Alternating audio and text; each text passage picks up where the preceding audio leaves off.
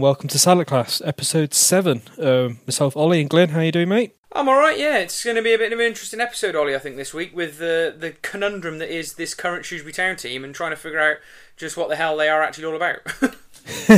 yeah, I put on on the agenda here that it's getting a little bit boring because yeah.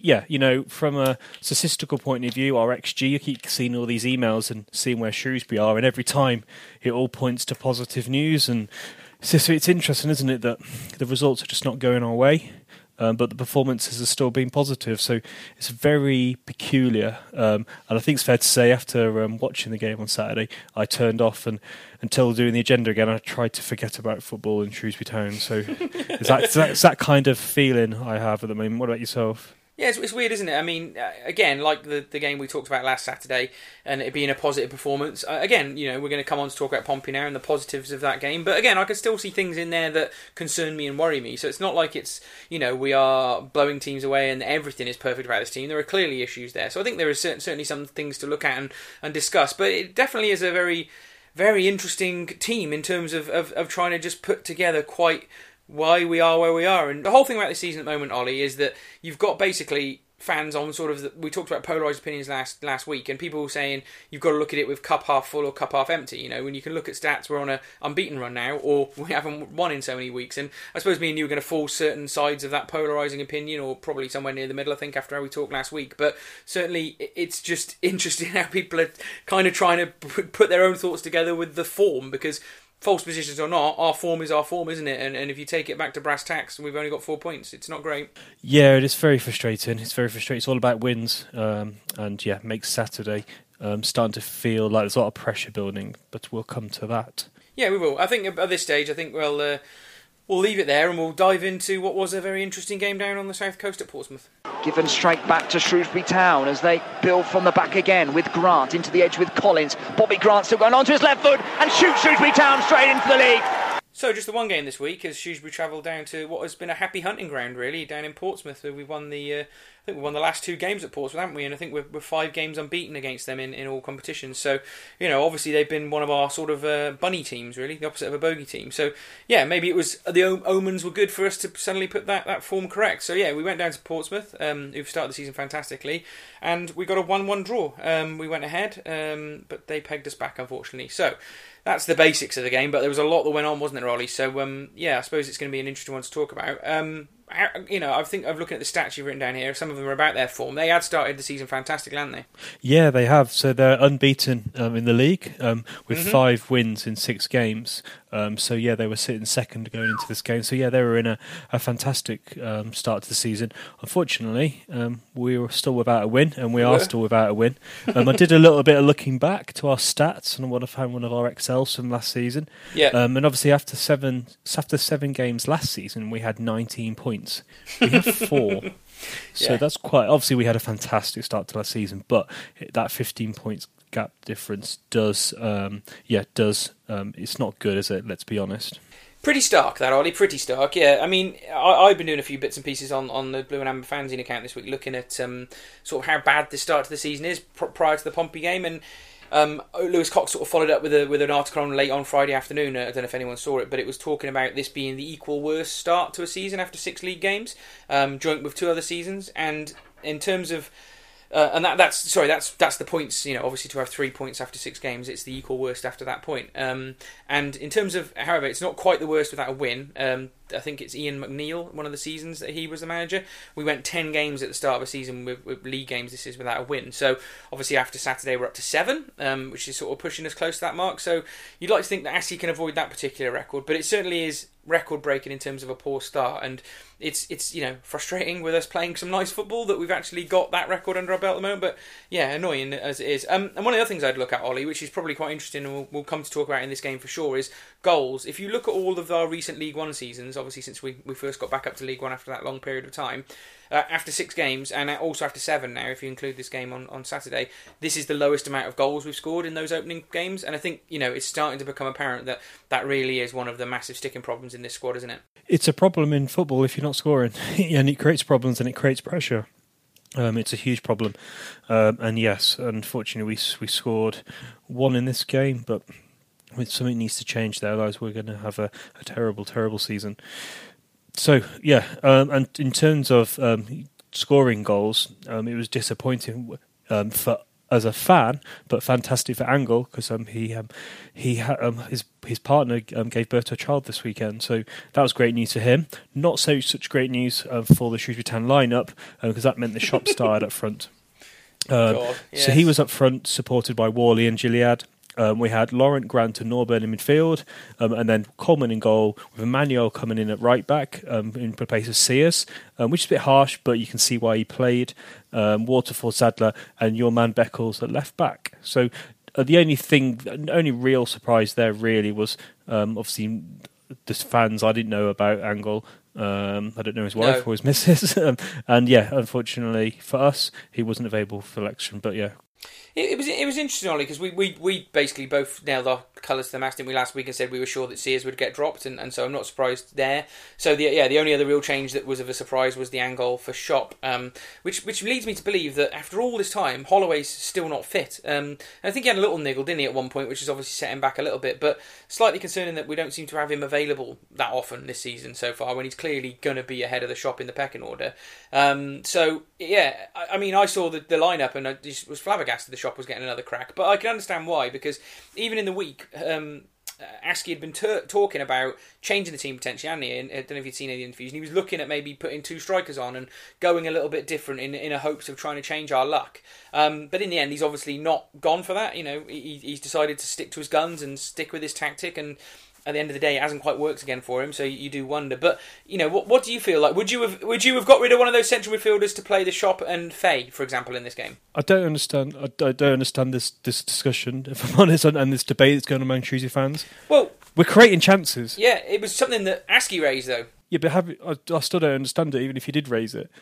We're creating chances. We're creating. We're you know we're, we're not far. You know we're up there with the top teams in the league in terms of creating chances. And formations and tactics are all about creating chances. If you've got a terrible striker, let's put my let's put my you know let's just say it. The shop is a bit shit. you know if you've got him up front, it's not going to work, is it? And that's the problem. Um, No. So for me, talking about semantics of formations and tactics, I think the formation works brilliantly. We're creating loads of chances. Um, but yeah, Hmm. some, it's no, it's no, yeah, there's no, I yeah, that's my view on that. You're would just- flabbergasted by it, I can tell. I'm flabbergasted by the recruitment. It goes back to recruitment, doesn't it? That we've Yep, got yep. this, we've got a team now that it just doesn't look like we're going to score. Holloway hasn't got a record of scoring. Shop is a we, you know, your brother um, called him a corner forward, and Angol was a third choice um, striker at, at Mansfield. Now it might turn around, and Angol might have a fantastic season, but I haven't really seen that in him yet.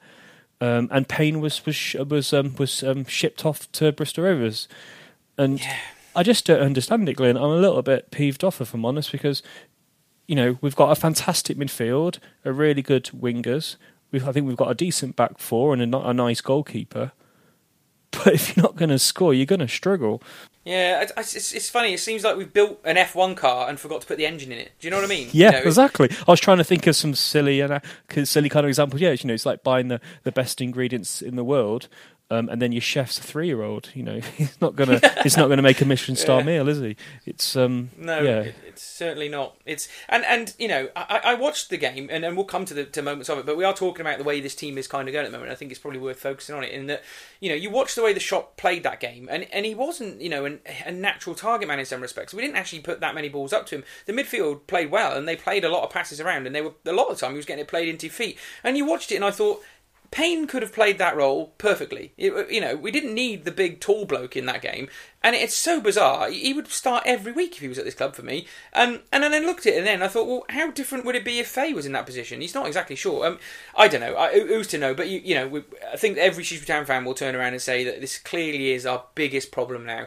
Um, you know, we could talk about giving penalties away and gifts and all that sort of thing, which we'll come to, but you know, that's just a symptom of the lack of uh, wiggle room we're giving ourselves by just not having anyone that, that uh, up in that upfront role that can particularly score too well. So, yeah, I don't know. I think I mean the team selection, you know, it's starting to pick itself. You know, the shop doesn't fit in that team selection, and he's there to do a job when a few people are out, and it is what it is. But um, But yeah, well, just what I asked on Twitter before the game, you know, is I asked the question: Is the shop good enough for League One?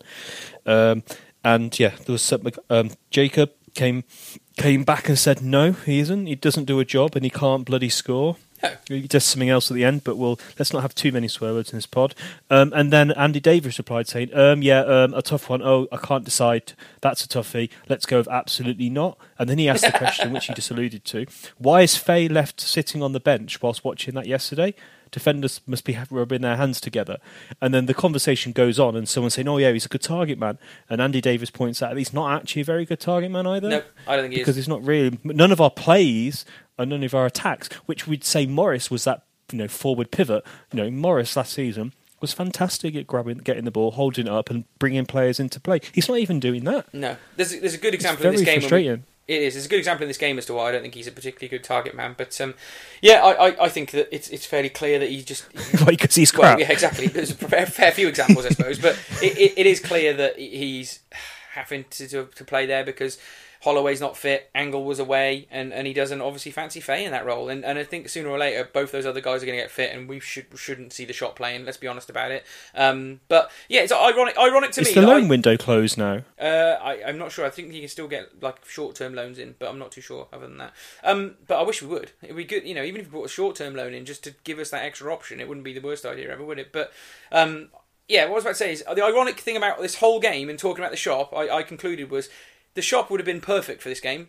If he'd have been coming on in the last 10 minutes as a sub when we were 1 0 up, you know, I would have probably thought we'd have seen the game out then because that's his role, isn't it? That's what he did so well last season. Unfortunately, he'd already been subbed off by that point, so yeah, there you go. Ironic. It, it's it's gone the other way around this week. But um, yeah, we shouldn't really focus too much on just the shop. It is a massive uh, part of the problem we had on Saturday in terms of why we didn't win this game. But there were lots of other things that went on, weren't there, Ollie?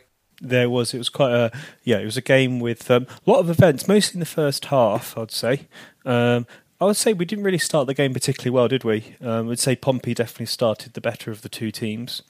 Um, and there was a good effort from Lowe, who fired wide, decent save um, by Coleman, and yeah, then there was they had a bit of a chance after the corner, and yeah, it took us what like 10, 15 minutes to really kind of come into the game. I think that's what Askey had expected from his, his pre-match interviews that I watched. He was sort of saying, you know, it's one of those games and one of those crowds you go to where they're up, aren't they, from the off? It's boisterous, it's loud. There's you know over whatever ten thousand fans there. You've got to settle down into the game, Ni- not Nineteen concede early. thousand, something like that. Yeah, well, exactly. You've got to settle down into the game, quiet them down, um, and then you can get into the game. And that's certainly what happened because the longer that first one, half went on, the the more we battered, didn't they? And, and it was it was after that sort of one good chance showed where Coleman saved it. I thought we started to get into the game, and and, and from that point onwards, the three midfielders really clicked. I thought, um, and and just dominated that midfield area, and that was the the spiral off which all of our good play happened. Really. Yeah, exactly.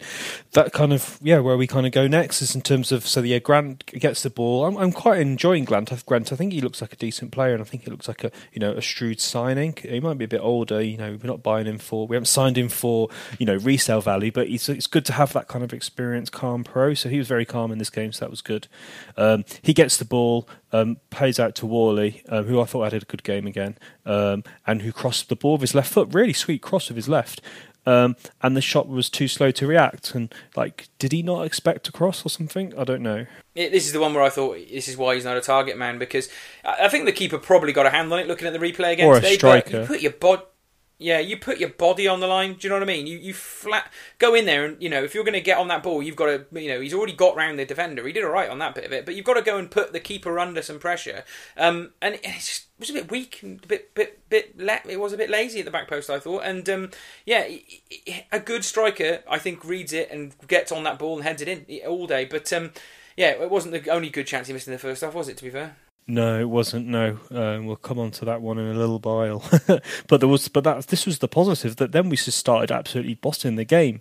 So really nice link-up play with um, Grant and Gilliead, Yep. and then Beckles goes down the line um, and puts a super ball in. You know, he, Yep. he's, he's a bit cumbersome, isn't he? But he, you know, he settles himself, crosses a brilliant ball um, into into Whalley, and that's the kind of cross that um, Rodman would have probably have got a good effort on goal. Whalley's not as good ahead, um, and then yeah, it goes out for a corner.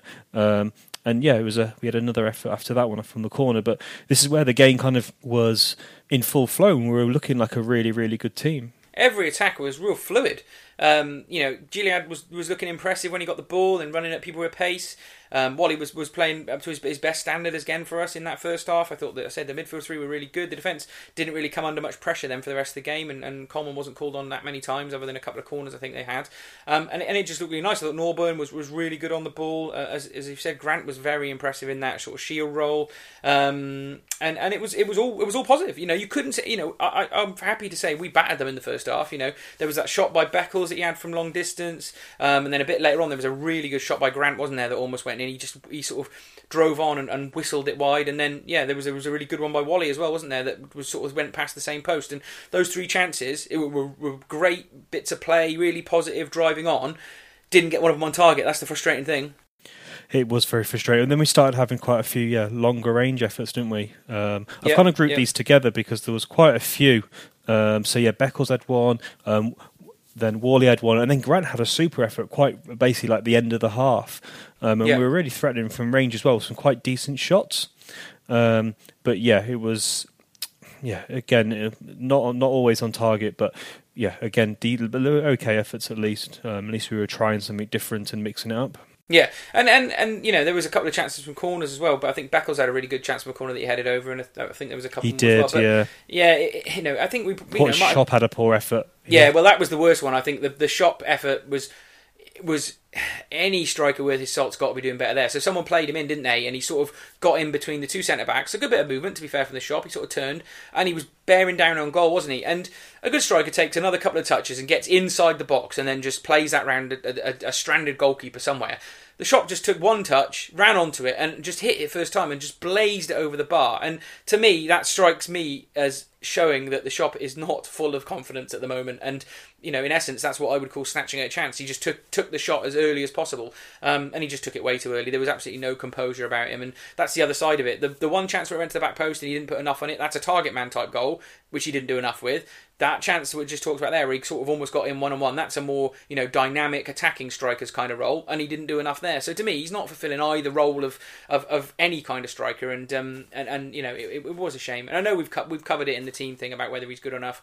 You know, I'll, I'll agree with you. I don't think he's good enough, but um yeah, it, it, it was a shame really because it, it did spoil so much good effort in the first half, and, and I can't think that you could be very critical of anyone other than the shop in the first half. Ollie, I thought they were all excellent. Yeah, I guess it would just be a a, a little bit of. Um, yeah, it's not just him who's wasting chances, um, but true, he's certainly true. wasting the, the fair share of them. Um, so we do need our midfielders to kind of start banking them. But yeah, if I, if if he he needs to kind of yeah he needs to start scoring. Um, we need some goals, that's for sure. Um, and that was really frustrating because the first end of the first half, I was. How did you feel at the end of the first half? Were you fairly? You obviously pleased with our performance, as you said, but did you see us getting a win in this game? And did that surprise you that we were playing so well? Yeah, a little bit. I, I um, it was interesting because I uh, we should say we, we both watched this on iFollow, didn't we? Um, I got invited around to a friend who had had it on, and I thought, well, he, he's obviously going to get it, so I'll go and watch it there. And um, we'll, we'll come to what we thought about iFollow later on, Ollie, because we could have a long chat about that. Um, but so I watched it on, on, on the iFollow feed, and I I'd watched the game and I'd seen how Shrewsbury grown into it, and and being a Shrewsbury Town fan, your initial reaction is that was our best period of the game probably there. We've we've massively been on top. We've not scored, and the way this season's gone, and the way it normally feels being a Shrewsbury Town fan is, you know, we haven't scored now. Some sort of sucker punch or something's going to come along. I, I thought there's absolutely no way Pompey could play as bad as they did in the first half, and that was proved to be correct. And Kenny Jackett's quite a shrewd manager. He made some changes at half time. So my my real thoughts at half time were that we might regret missing those chances. Um, and and that, that you know me, I'm quite a, sometimes I'm a bit of a glass glass half full person, and I was worried about how well we played and not taking any advantage of it. Yeah, I was surprised by their poor performance, um, and I was expecting that they'd have they'd come out second half and do a bit better. I thought we were. I thought you know there's the chance. I guess I'm- was probably more surprised than anything else. That probably overrode my kind of emotion, um, and unfortunately the second half wasn't as good as the first, was it? No, it wasn't. And credit to Kenny Jackett, I suppose. He made two subs at half time and sort of changed their changed, changed Yeah, their shape a little bit. Um, good management, to be honest with you. We didn't we didn't make any changes straight away because obviously we were on top. But he definitely nullified our threat. Um, I thought Gilliead particularly sort of drifted out the game a little bit straight away. Whether that was the, the shape or just because he he put such an effort in the first half. I thought the midfield suddenly had a little bit more to deal with and they weren't quite as dominant and. The, the other more interesting was Pompey got their tails up, and again, much like the first half, they started very well in the second half, didn't they? Um, and and we had to sort of calm that down a little bit just from the off. But um, yeah, it, it, it was definitely a different game in the second half. Yeah, it was. It's hard to get the full context of the game watching it on iFollow, which is different to TV. Yep, yep. Um, because of the, the style and the way it's kind of portrayed. So it's quite hard to see the tactical change. But I got the sense that obviously when um, Pitman came on, um, they had a, a threat in the box. Yes. Um, and also someone who can hold the ball up well, and yeah, he he's he's his dominance, and he played a, a big part in them changing the kind of the flow of the game. Um, but then we did um, after um, after all this season and all of us kind of begrudging and whinging about lack of good luck, we had uh, some luck. So yeah, how how did the goal come about, Glenn? Well, we should talk about before the goal. We had some bad luck, didn't we? I suppose there was the, sort of the first event in the second half. Really, was that, that claim for Gilliead penalty. Um, and oh yeah, sorry, yeah, I've, I've and moved so ahead too some. Shrewsbury Town fans are saying we didn't have any luck with that. I mean, what, what was your view of that one, Ollie? I've watched it back several times. And first of all, his the the um, the the connection, if there was any, was actually on the white line, so it was never a penalty anyway. Um, I think there probably was just about enough uh, to be a kind of a foul. Um, but it was it was very hard for the referee to give it because it was a slight just kind of like kind of like touch. Um, I'm not sure if his, the way he went down really helped, but it was on the line anyway, so it wasn't a penalty. Well, Askey was adamant, wasn't he, at the end of the game? He, he thought it was a stonewall penalty, and I can understand why he would think that when you look and think back to that waterfall one last week, which lots of people were saying was soft, was soft. You know, a little bit of contact, hands on the back. It was bit similar to that, I guess, wasn't it? Um, and my initial thoughts were it looked like a pen watching it on the on the on the live feed, but I've not had a chance to watch it back like you, so I can't make a second judgment. But um, yeah, certainly in front of all the Shrewsbury Town fans where it was, I- believe that the, the 300 odd town fans, almost 300 that were there, adamant that it was a penalty. Um, obviously, we would be, but with the blue and amber specs on. So yeah, I think that you know, in terms of coming to talk about what happened for our goal and a little bit of luck there, that maybe we would do it after that, that penalty decision. Maybe I don't know. Yeah, the kind of the way they've been given against us. Um, if you take those view, then yeah, it's definitely a penalty if it was in the box. But um, unfortunately, it wasn't. And yeah, it's the, the emotion of the day, and I think Askey was probably um, overawed by a bit of the emotion in Yeah. terms, of especially the way that the, the three points were taken away from him at the end. And and we should also say that there were a couple of other penalty shouts in the game that were probably just as, as robust as that. We've, we've obviously got the late one, which we'll come to when we talk about their, their equaliser. But there was another tackle um, on one of the Gillingham, uh, Gillingham one of the um, Portsmouth players who the, the Portsmouth fans were claiming for, and also obviously we had a, a little. That was never a penalty.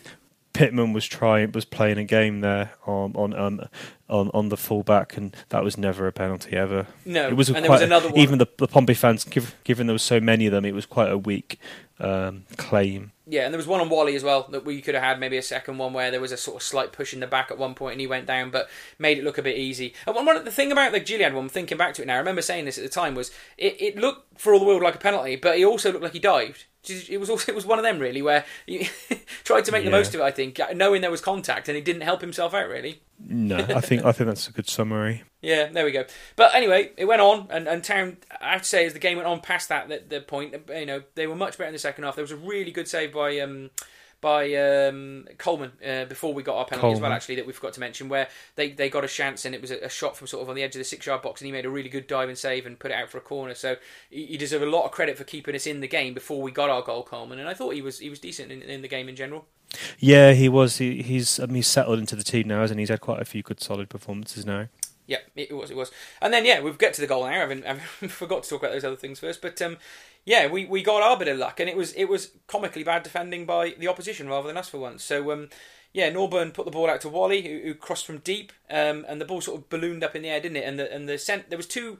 Portsmouth defenders, if you watch the highlights, and they're sort of both of them could have headed it. Um, and the one defender sort of tries to take charge. I think it's Burgess, isn't it? And he sort of almost ushers the other Yep. one away a little bit. And he gets it, and he gets right under it, and just heads it back, and it just falls behind him. And the only person there is the man Docherty, who'd just been substituted on, literally his first touch of the ball, and, and took took it nicely, didn't he? Finished really well. Yeah, very very calm finish, um, right and very sweetly into the corner.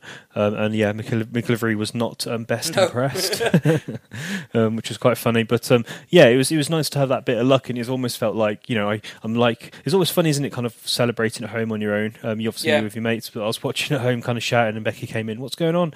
And yeah, we'd we'd finally scored. We had, and, and it, it, funnily enough, I also I also thought how, for how brilliant we've been in the first half during patches, it almost felt a little bit against the run of play our goal. At, at that point in time because Portsmouth really were starting to get on top. So you did start to feel like, oh, this could be the day now. You know, we've we've managed to ride out their rough patch, and actually we've scored. And you know, if we can just negotiate through what was sort of the last quarter of the game, we'll, we'll be fine, really. And the way our defence have been playing over the last few weeks, we've not conceded, and other than the, the gifts, you'd think we had a good chance of seeing that game out. But unfortunately, Ollie.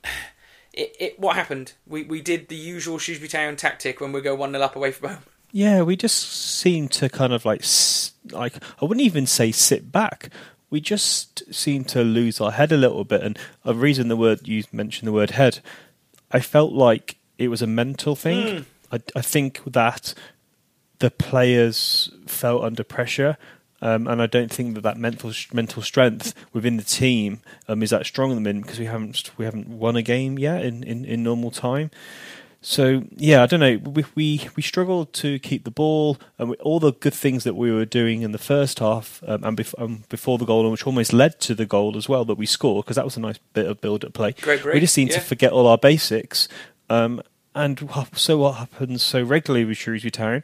We just kind of yeah, we just we just stopped doing all the basics and invited pressure onto us, and yeah, we couldn't see the game out. What was your view of the the latter part of the game? For very frustrating, I thought. You know, there was a win to be taken there, wasn't there? The way that Portsmouth had played poorly during the game and, and how we'd shown we could play. And in reality, Ollie, there's no other description as saying we threw two points away there. And everyone will say, oh, at the start of the game we took a point away at Portsmouth, but you've got to look at the context of the game. You know, we had it almost won in reality. Um, and and I, I always wonder in these situations, you know, what what do you think about do, do players just have this overall uh, mental thought that we've gone one and up, we need to be tight now, and, and, that forces them to just be a little bit more negative, a little bit sit back, or is it something that gets drilled into them by the manager in terms of you know these these these are these game situations, and this is how we'll manage it. If you go one and up away from home, I want us then to sit in, be tight. Um, I want us to do these certain things. I want us to play these channel balls in this particular way, and the players going out and carrying the instructions. You know, it's really interesting. I don't know whether whether those are things that are drilled into players or it's just a natural instinct. I think it's almost subconscious. Uh, it's Yeah. definitely not drilled into them. I'm sure Askey would tell him to keep the ball. That's why he brought Holloway on to try and keep the ball. Let's play football. Let's you know, if we got the ball, they can't score. So I'm sure he wouldn't have told them to you know to sit deep and try and defend it out. No, um, yeah. And I think it's just almost like a subconscious thing. You you just rather than passing it short, you just try and yeah try and find the man a bit further on. And I think it's just that that slight you know that slight little hesitation um, and that little bit of cautiousness from every player just kind of creates a big impact overall. Yeah. And you mentioned pressure before, or you feel like they were feeling a bit of pressure. Do you think that's pressure of the situation they're in now, in having not won? Do you think that played a part? Yeah, definitely. I think if um, I think if you know if we'd had a good start to the season, I think we probably would have just carried on playing our game, and you know we weren't even doing basics like you know just keeping the ball and trying to waste a bit of time. It was just it seemed panic is a very strong word, but do you understand what I mean? It just didn't. It was very um, uncomfortable, and I just felt like we were going to give away a chance, and yeah, unfortunately, um, that did happen. Yeah, it was building up to it, wasn't it? We started giving away lots more free kicks, didn't we? Where you know they're sort of rushing into a tackle, trying to you know get that ball and, and try and get it away from the danger area. And we we started giving them a few free kicks on the edge of the box, which were a little bit of a worry. But yeah, as I say, the the, the goal again, you know, gift. We talked last week about gifts, Ollie, didn't we? You got just another bloody gift, wasn't it? Yeah, do you think it was a penalty? Yeah, he caught, he caught him, didn't he? I've watched that on the highlights. It looks like he definitely catches him back. Uh, Gilliead's Yeah. behind him. He tries to run round goal side, and and he's not trying to tackle him. He's not trying to foul him. He's just clumsy as hell. Very similar to some of the penalties given away this season. The guy is running onto the ball. He's clearly got the legs to get the ball. It wasn't going that fast forward, and they were they were pretty much far, you know, out. There was there was room for the for, to, for the referee to think he was going to get the next ball. The referee flagged straight away, which was quite in, interesting to me. It, it probably looked like a penalty straight away to him. I, I thought it probably was a penalty, um, but no malice and no intent there. Just a clumsy, unfortunate, bloody accident again. Yeah, that's a really good summary, Glenn. Exactly how I, how I, how I viewed it, watching it back a few times. Definitely a penalty, not intentional, um, but unfortunately the rules aren't. Did you intentionally try to foul someone? Um, and yeah, No. um, and then yeah, good penalty by Pitman, and, and Coleman got really close to the ball again. He, he's he's good, isn't he? You know, he's good at getting close on penalties. He's got the last two penalties. He's had a few to ta- he's had a few to try out, hasn't he? He So has had a few. Too many now. I doubt any other. Uh, any other goalkeepers have faced as many penalties in the opening what ten games of the season than Coleman has. So I'm not surprised he's getting good at them. Um, but yeah, he, he, got got the right way again, and he almost got there. And I think you know he's going to learn a few learn a few lessons from not quite saving those two because he's he's almost there, isn't he? So um, yeah, it was a bit unlucky, but one one, and then it was just a, a, such a blow, wasn't it? Just such a kick to the solar plexus, really, wasn't it, in terms of how it felt? Because you know, we'd not been as good in the second half, but we've still been competitive. We've still gone toe to toe with a very good Portsmouth team who'd started the season well. But we just let the old trick um, undo us again. And, and, it's like you talked last week about when we were playing under Micky Mellon that one season and we kept giving goals away from corners and it was a trait.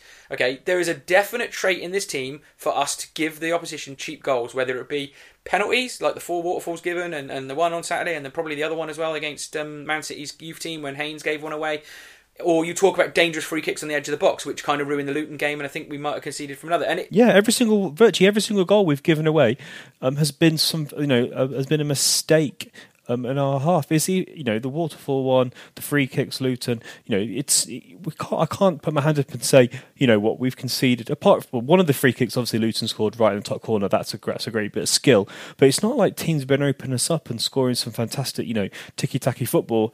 Um, it's all been yeah, we've been kind of we've been the the architects of our own downfall.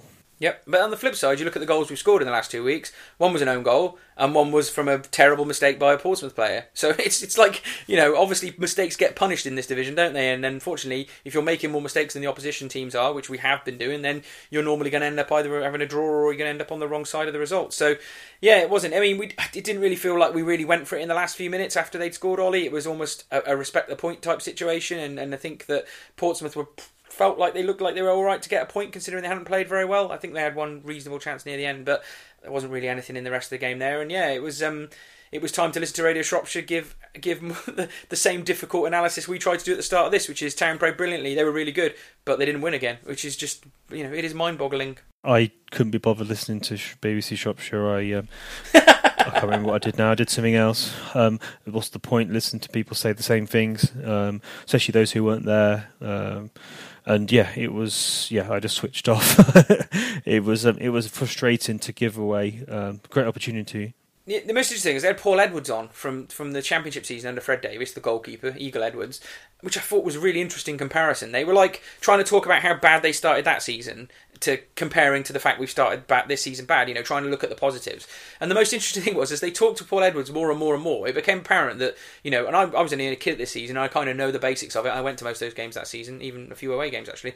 And, you know, the more Edwards talked about it, he was like, we started rubbish, we lost 6 0 at Preston, we drew 3 3 at Colchester, we knew it wasn't going right, we'd conceded more goals than anyone, but we put it right. But it was because Uh, roughly around the Colchester game, we brought in Dave Walton and another player, so we could still bring players in. Then you know, transfer windows weren't a thing of the past, and he, and Fred Davies had the ability to manage the squad and bring new players in and freshen it up when things weren't working.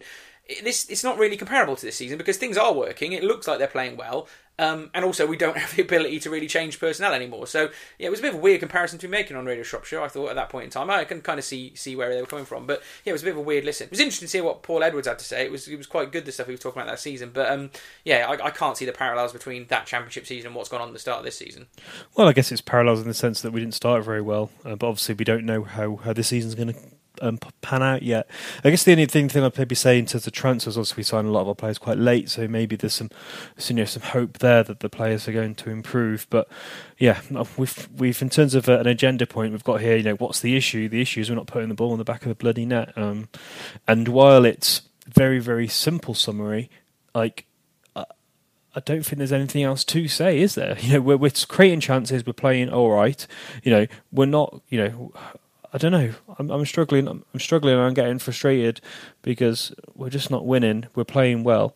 Um, and as um, Kenny Jackett said, he said, "I do think Shrewsbury in a false position. They've got loads of good players, um, and they won't roll, and there won't be a rollover for anyone.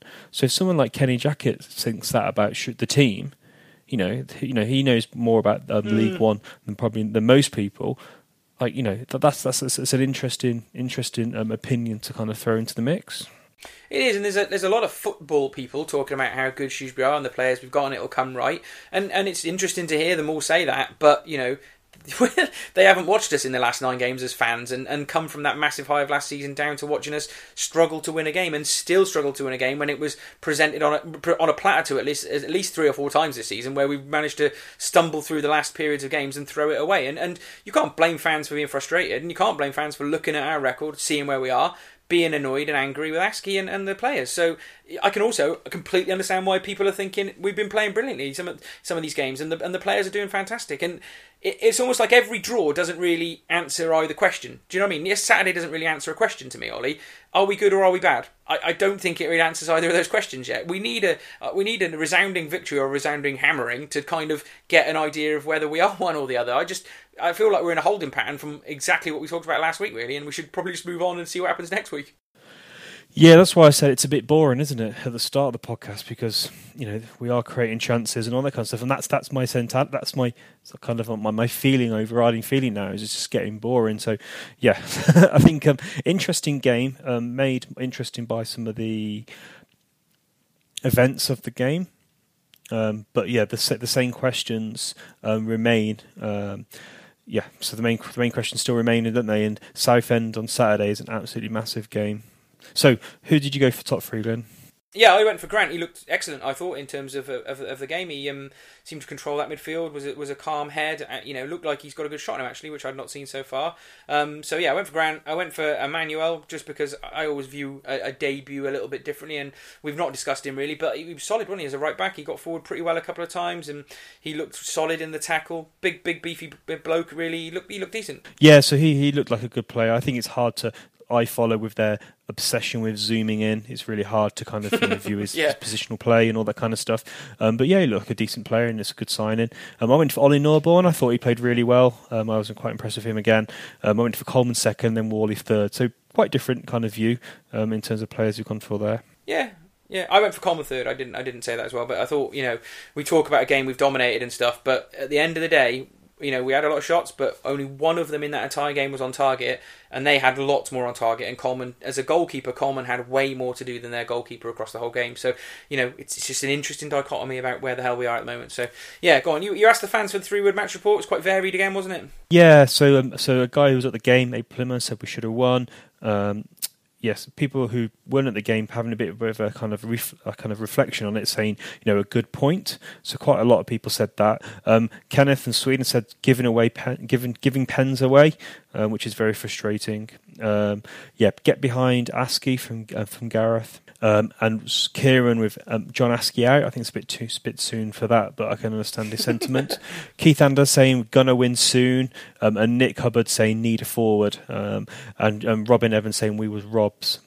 Um, so yeah, a lot of lot of mixed opinion, and yeah, the, the kind of the spread and the kind of the the kind of the camps that the fans are forming in is um, is yeah is remaining the same. Yeah, it was quite funny. I saw one that was called "Close the Shop," which was really good. Um, but yeah, it is interesting. You, you say there's some camps, Ollie. You, are completely right about that, and it, that was picked up on Radio Shropshire as well in terms of you know understanding like we're trying to that there are people that are viewing results and view, and some people that are viewing performances and, and they're very different at the end of the day. So yeah, there we go. I mean, Askey when I listened to his, his post match interview. I always talk about him being quite dull and monotone. For the first time, I could hear emotion in his voice. He was bloody gutted. You could you couldn't hide how gutted and annoyed he was about that result. Yeah, he said disappointment about 20 times in the start of his interview. And you could just see from the, obviously, you listened on the radio, I watched on iFollow, he was visibly dejected and upset from the whole um, result, which I think plays into some of the words that he said. So disappointed to concede a pen again. The linesman gave the pen. He didn't think it was a pen. Pleased how he performed, especially the first half. Difficult when so many have gone against us. So referring to penalties, um, we should have had one ped. The ref deciding the outcome of games, which is an interesting view to take, isn't it? The referees are deciding the outcome mm. of games, especially our start of the season. And he said he was disappointed for the players.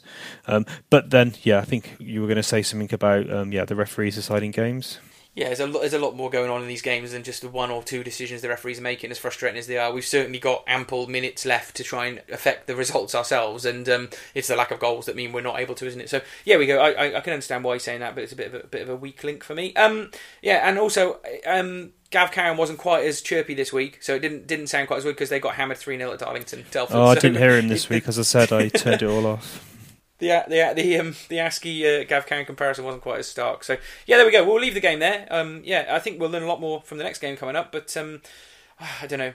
Good point or bad point? I'm still really undecided at the end of this this discussion. So we'll, we'll, I think for me, I think the best thing to say, Ollie, is the the how good that point is will be defined by the result against Southend. Do you not agree? I think in the context of the looking at you know, just purely looking at the league table, yes, it was a good point.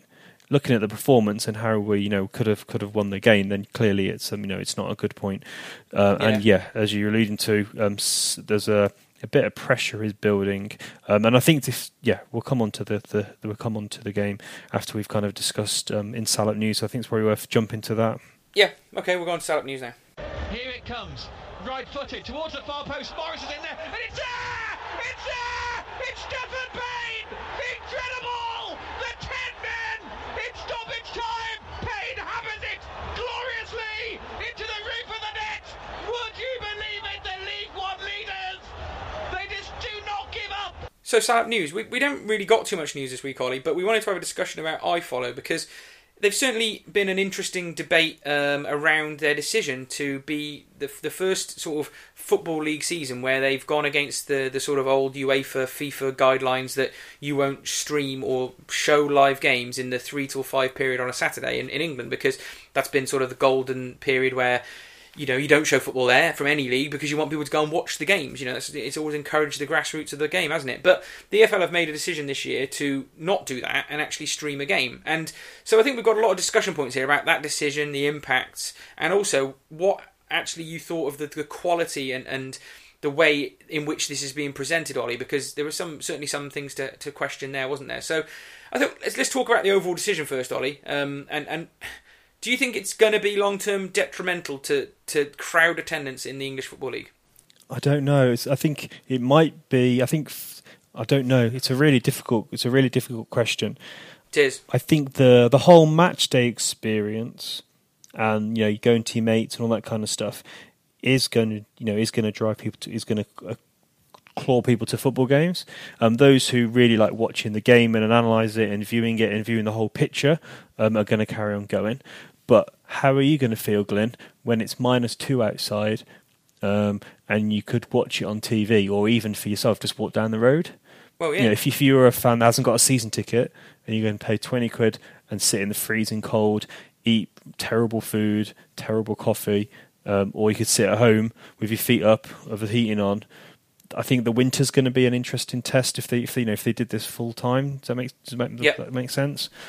It's tough. I mean, it felt very hollow watching it in some respects. I mean, you know, I know that that's not really, and there's there's a lot of debates about how much money the football clubs were making out of this, and, and it could be that Shrewsbury took no money out of all the Shrewsbury Town fans paying to watch that game. It went all to the host team this time, and there'll be, I think we've got upwards now of probably something nearly ten games that will be on iFollow, and I think three or four. Well, there's four international weekends. There'll be at least four of those Saturday games um, in November and October. There's another two, and then another one in March as well.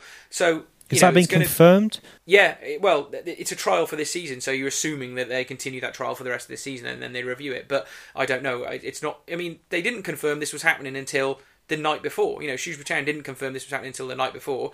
Yeah, so it's interesting as it was again the Accrington Stanley um, chairman um, was um, very vocal. He's always vocal on Twitter, um, and Accrington Stanley actually made a statement. So they said that their chairman is very angry and dismayed at the English Football League's decision to allow the streaming of three o'clock Saturday fixtures to a domestic market during the international break. Um, and yeah, Mr. Holt, who's the chairman, felt that Art- Article 48, which is about the UEFA statutes, you know, was not discussed at the summer. Um, and I was really interested to try and find out where the club was on this. Um, so we got a little bit of a scoop here, Glenn, in terms of you know, Oh. finding out what the club felt. And I, I emailed Brian, um, and he was very kind to kind of answer my questions. No, great. So I asked him three questions, and the first one was, "Did the members of the EFL vote on Saturday games?" He said, "No, they didn't." So that links, that obviously matches exactly what um, Accrington Stanley has said. My second question is, um, "When did you first know about this Saturday um, game? We broadcasted live," and he said, "Wednesday afternoon, the football club." Um, got an email saying this would be available due to the international break. So obviously that was Wow. a, a surprise for them. Um, and then I said, I asked him a kind of a theoretical question. I said, um, if you had a vote for Saturday um, 3 p.m. games, would you vote in favour or against? Um, and Brian states that you know he wouldn't vote in favour. Um, So you know they're not in, in favour of this either. So I'd feel the guys I felt really disappointed for as well as you know imagine you're you got a family and you've got a family Glyn so you obviously know how much this cost. You got a family and you've taken all your family down to Portsmouth. Um, you spent hundreds of pounds on fuel and hotels and food and everything, and then you find out that um, yeah the game was was live. So I don't know. For me, it just feels like this is all a bit underhand, and and the thing that also makes me get quite annoyed because like fairness and kind of integrity for me is really important.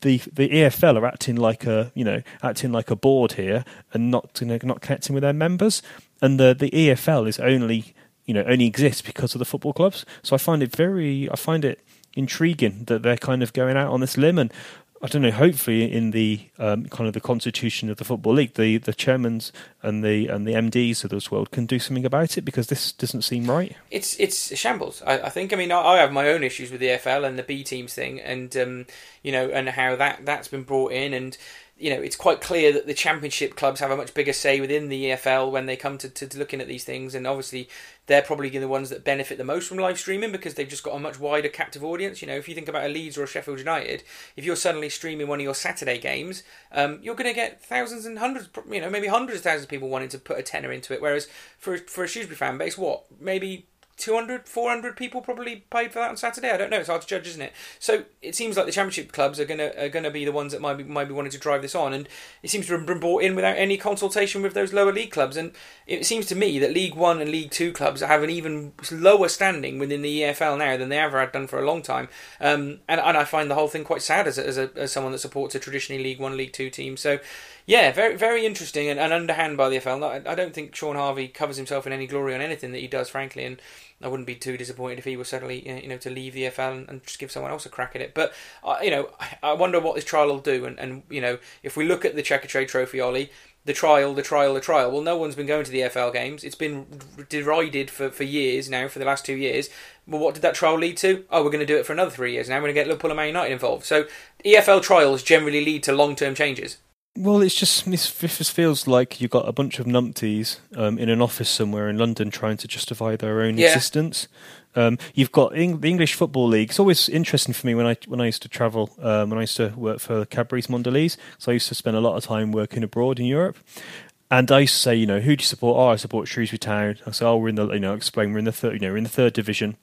And they go, oh right. He's, I said, no, no, we have like you know our average average attendance you know in the six thousands. And they're always their jaw always dropped. They're always like, wow, that's amazing. What you get that many fans? And I say, you know, you know, this is the times when you know there was Sheffield Uniteds and Wolves and stuff. And I say, you know, sometimes there's some really big teams in there. And for me, you know, the football league and the pyramid system in the UK is so unique. And it's worked for for decades. So why do we need to start trying to change it? And I understand that you know you've got to try and keep it. You got to you don't want it let it decay, but it's not decaying. If attendances were falling, then I'd be saying, yeah, we need to do something about it. Um, but yeah, I don't think I don't think getting young kids um, interested in football by watching it on TV is really going to help the, the long term success of the league. You need to be getting people at Not the at our level, no. You know, I think in the championship it's slightly different because you've got more prestige anyway to bring someone into that club and that fold. Particularly for small League One clubs, you can understand why the Accrington Stanley managers go mental about it. But um, it, it- to me, it, it seems. It, and also, there's another element to this which I always thought is, you know, what happens now that the EFL have kind of done this now and they've they've they've shot their bolt on it. Well, if the Premiership suddenly come along now and say, well, actually, we're going to do it at some point now, screw screw the FIFA rules, you know, we're not bothered about that anymore.